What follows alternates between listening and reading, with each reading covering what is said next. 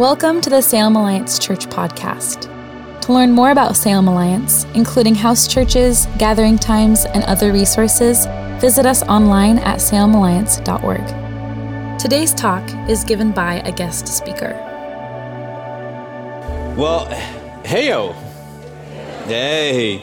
Unfortunately, uh, I will not have a video like past sermons, but I'll have a video that maybe will cheer you up a bit give some humor and light to what we'll be talking about today. But before I start, um, as many of you know, we're coming to the near end, or this is the end of our series, Imago Jesus. And before we get into our topic for this morning, what I'd like to do is show you some pictures.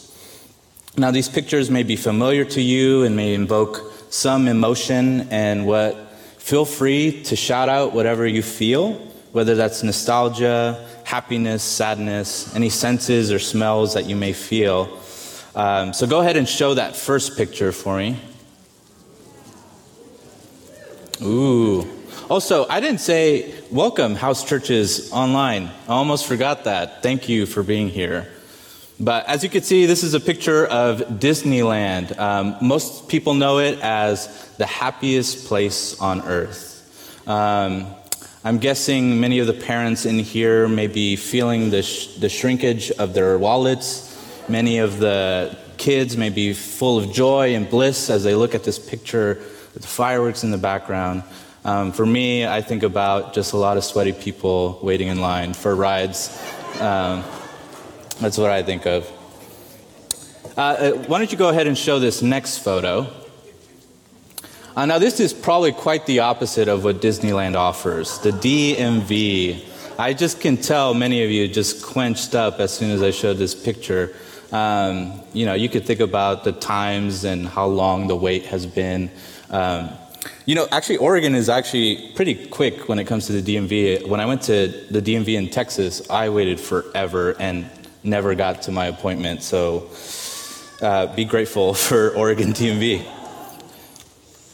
Well, uh, let's show this last photo, and this is actually in particular to our students. Um, so if you look, it's two different photos. Um, you can tell that one teacher had a little bit more time on her hands than the other. Um, and specifically, I mean, if I were to ask, which classroom would you rather be at? It'd be pretty obvious. I can't tell which. Okay, this. Okay, you, I'm trying to figure out the direction. But for me, it would be the colorful classroom. Even as a, a graduate student, I would way rather be uh, filled with crayons and coloring pencils. Uh, would be more my jam. Right. Well, um, if we were to reflect on just the impact and significance of spaces, it's actually quite an interesting phenomenon the configurations, the acoustics, the lighting, the atmosphere. Uh, so much so that spaces in all reality affect our emotions, our productivity, and also our sense of belonging. You know, one psychologist notes that the spaces we inhabit and each thing within them hold our extended sense of self. But we not only shape our spaces, our spaces shape us and influence who we are. And so, with that, you have every space we expect some sort of service, resource, and escape or solace. You know, grocery stores pro- provide nutrition, hospitals promote health, and uh, amusement parks entertainment.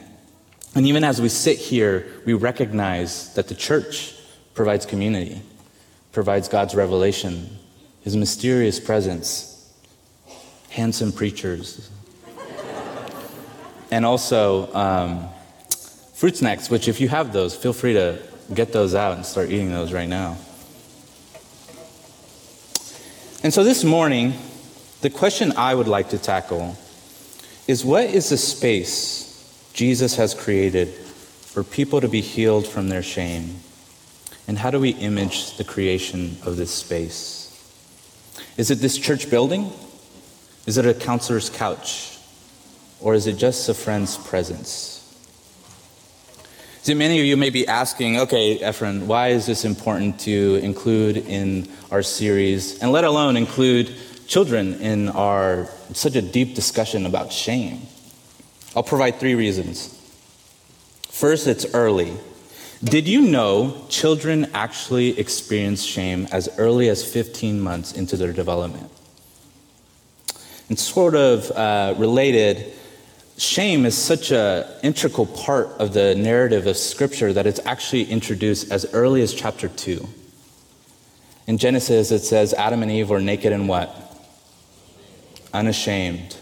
It could have said anything. It could have said joyful, could have said happy, but it chose particularly unashamed. Next, it's relational. Shame is a space that isolates us from loved ones. And lastly, direction. Shame distorts the future God often has for us. And so, then, what is shame?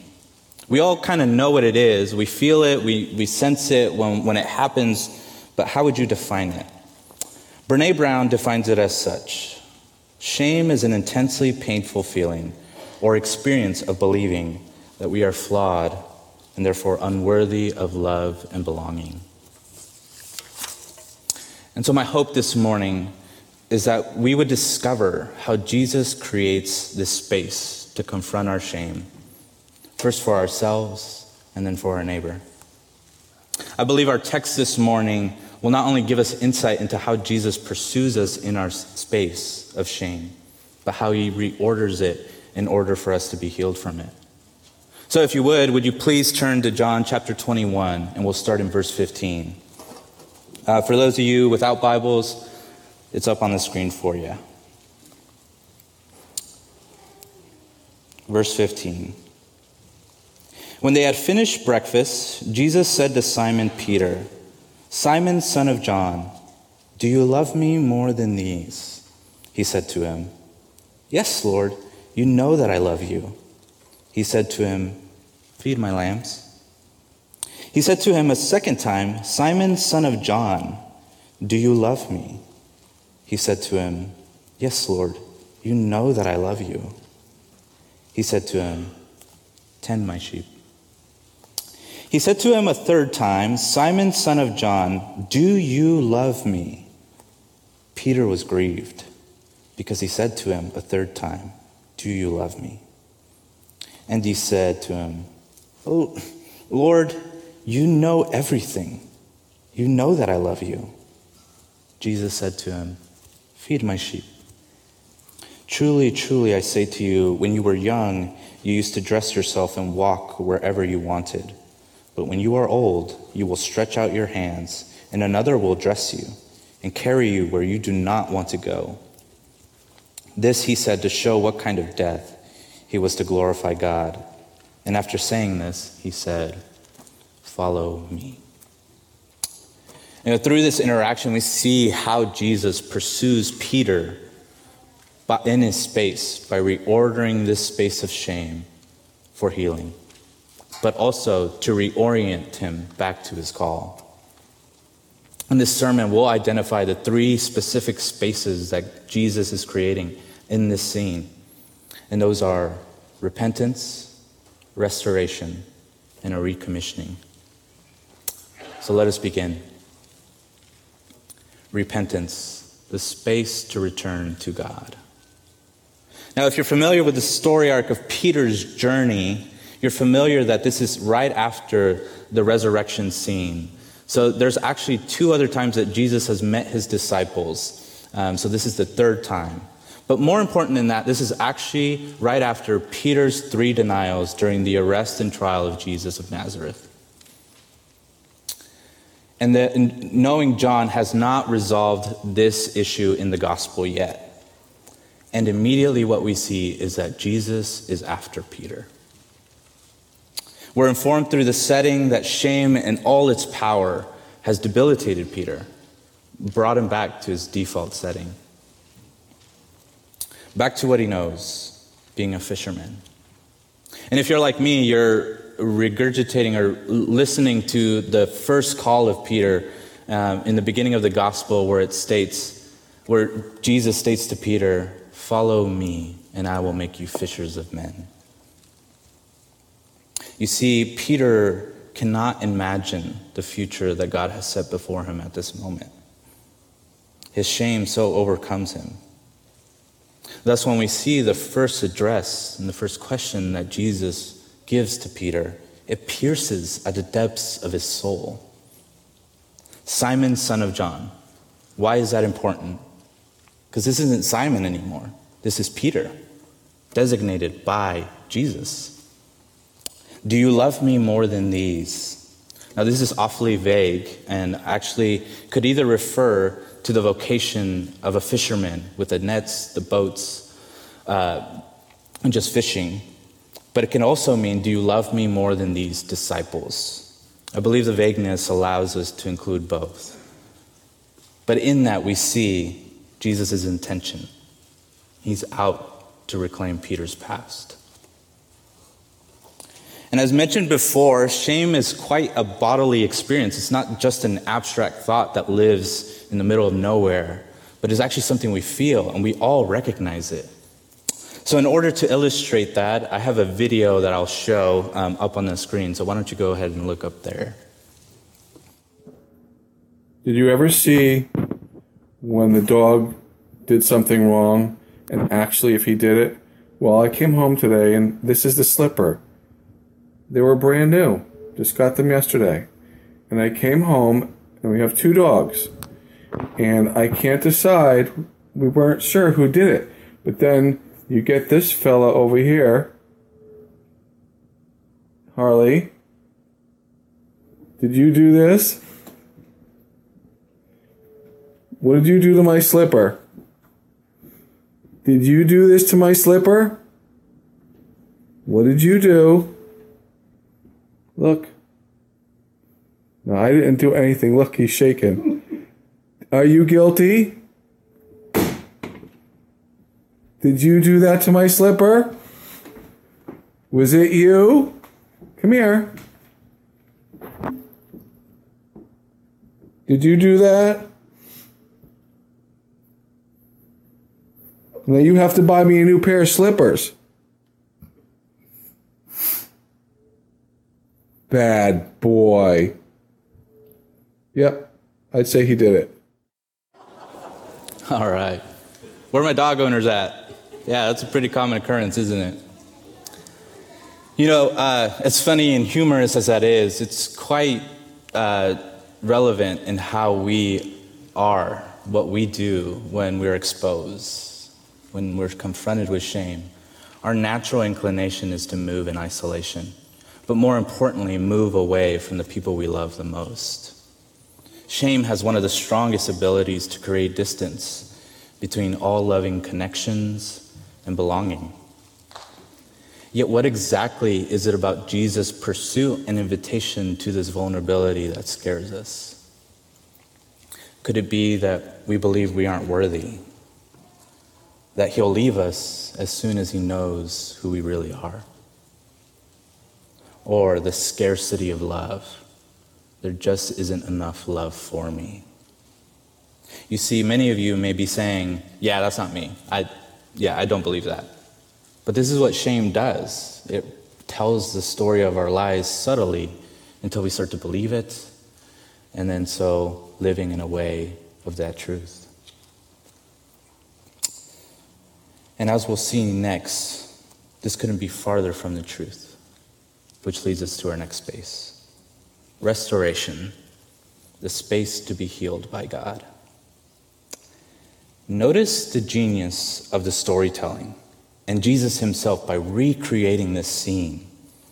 In verse 9, you can actually see that there's a mention of a charcoal fire.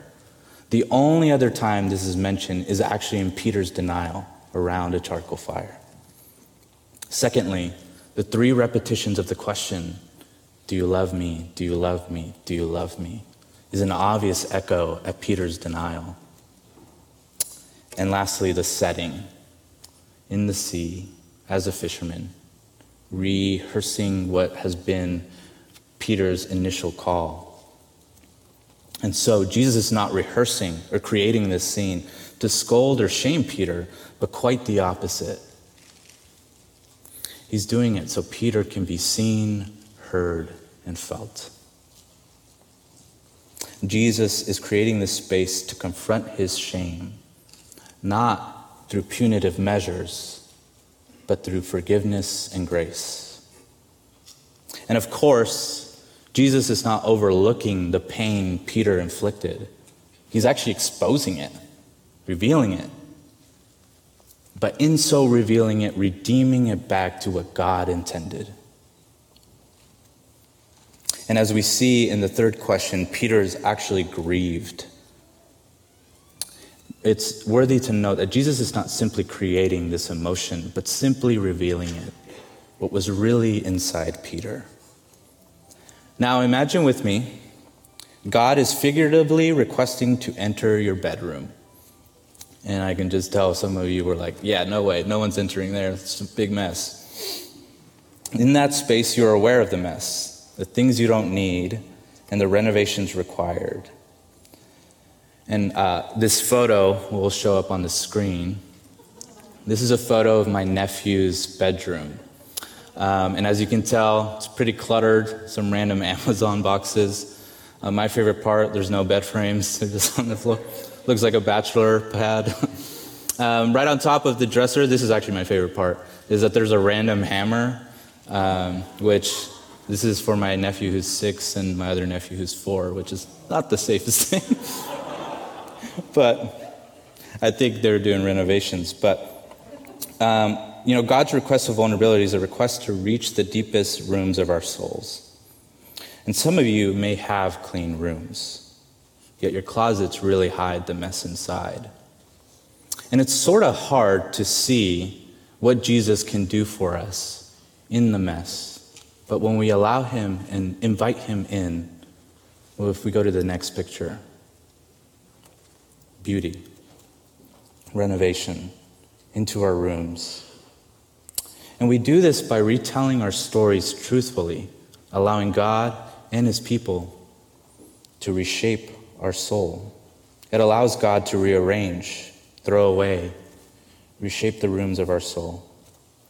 And so, in retelling our stories truthfully to those we love, enables them, enables us to move away from isolation and for them to move towards us. Shout out to my sister in law and my brother, Kristen and Sergio Perdomo. I told them I would do that, so I got to do it. Telling our stories to one another allows God, through the means of his people, to overshadow our shame with his love. And in the space of restoration, we're called not to stay there, but actually to measurable change, which leads us to our next space recommissioning, a space to be sent by God. And in this space, there's actually something very profound happening in the exchange. If you know a little bit of Greek to be dangerous, like myself, um, you might have noticed that in Jesus questioning Peter, um, he uses a different verb for love, which is agapao. And Peter uses phileo. And so right now we're introduced to this dissonance. Scholars have often debated whether there's a significance in the difference of meaning. But in order not to get lost too in the weeds, I'll tell you what I think John is doing. John has a particular kind of love in mind that Jesus has been narrowing, narrowing throughout the gospel. And in that, this is a love that invokes the image of a great shepherd. So if we read in John 10 11, it states, I am the good shepherd. The shepherd lays down his life for his sheep, illustrating the shepherding imagery towards Peter's call in this verse, in this section. Next, we read John 15 13. Greater love has no one than this, that someone lay down his life for his friends. Agape. This is love defined. John's imagery intermixing with Peter's call at this moment. And it's a love that reaches such radical obedience, not only to Jesus, but to the flock, that it be willing to die for it. And we see that in verse 18 through 19, that this is actually a vision of Peter's future. And thus, Jesus' vision of Peter's life not only rec- reclaims his past, but provides pathways towards his future. This reminds me of um, kintsugi, which um, is a Japanese art, and many of you might be aware of this story. Um, it's about a warlord who has his favorite tea bowl carried by a servant. And as the servant is carrying the tea bowl, he drops it and it fractures into pieces. And immediately the warlord, enraged, is out to kill his servant. And in the middle of it, the craftsman actually intervenes and says, Wait, I can fix this. And so the craftsman takes the fractures, gilds them back together with gold nonetheless, and then brings them back to the warlord. And as he's bringing it back, he says, This is what your bowl is really like. And isn't it true that this is what we are really like? Jesus' work illustrated in our shame and disappointment, yet redeemed to be reused for his glory. Simple as that. I'll say that again. Jesus' work illustrated in our shame and disappointment, but redeemed to be reused for his glory. And although the, the gold in the bowl highlights the beauty of our brokenness, it most importantly highlights the craftsman, the goodness of the craftsman. God confronting our space of shame heals us towards path of creativity deep connection, but also future work. And you may be asking, what is the application in all of this? How do I take this into practice for our church, for me and myself, and for others? So, in relation to the text, I've actually adapted a three step practice to move from shame towards healing. I believe this would be best done with a group, a house church, a recovery group, or with a, with a good friend. And so this pathway is to die, to dwell, and to devote. Step one to die. To die to sin and shame through confession. Now, again, with a house church, with someone you um, are really close to, a parent, a recovery group.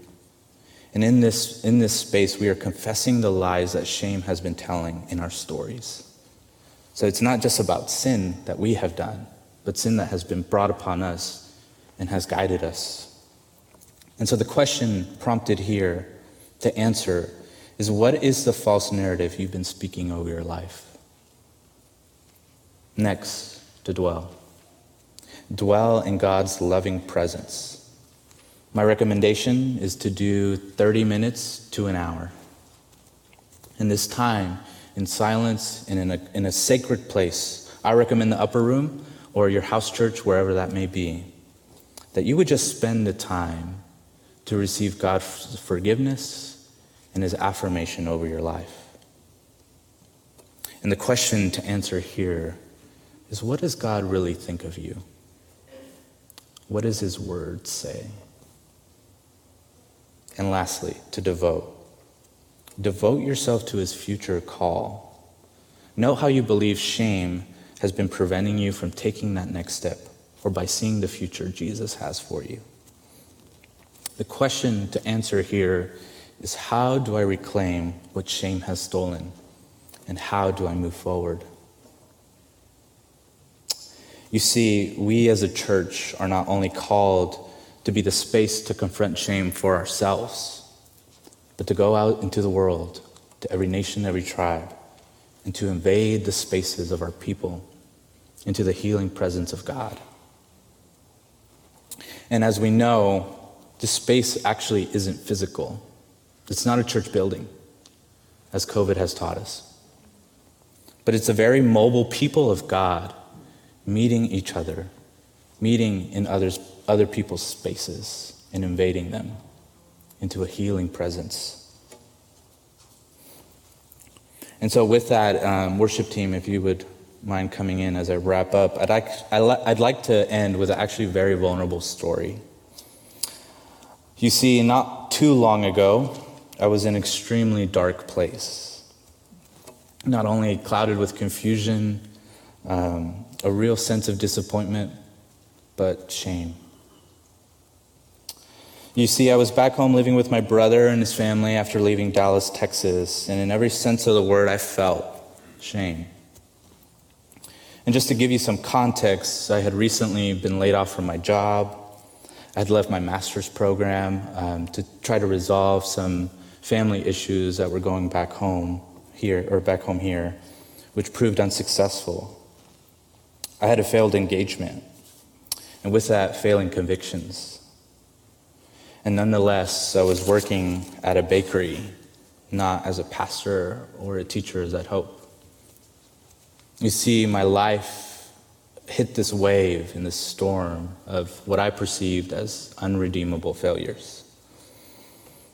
And it was during this time that I attended a men's prayer liturgy group uh, as a leader, really just because it was all I had to have any sense of significance. And during one of our sessions, one of the pastors of the church decided to switch the routine. And instead of reading, um, reading a psalm for the day, he asked me to share my story. Good timing, right? And so I did. And if you know me, I'm as open as I get. So, unfiltered, raw. I expressed every shame, every failure, hopelessness. And it was at this moment, one of the elders proceeded to ask, Hey, can we uh, anoint your head with oil? And I thought, really strange, but okay. Um, and he had actually bought um, oil from an Eastern Orthodox priest earlier that week. I thought strange, but I awkwardly accepted. And so every member came up and rubbed oil on my head. And it was as if with each finger that was on my head, it was as if God was whispering into the depths of my soul my son, set apart for my service. If I'm honest, uh, before it was over, I still thought it was strange and awkward. uh, but as soon as I got in my car, I just sobbed uncontrollably. You may be asking, why? It was pretty clear what God was doing. God was after me. And He was in the process of reclaiming my story.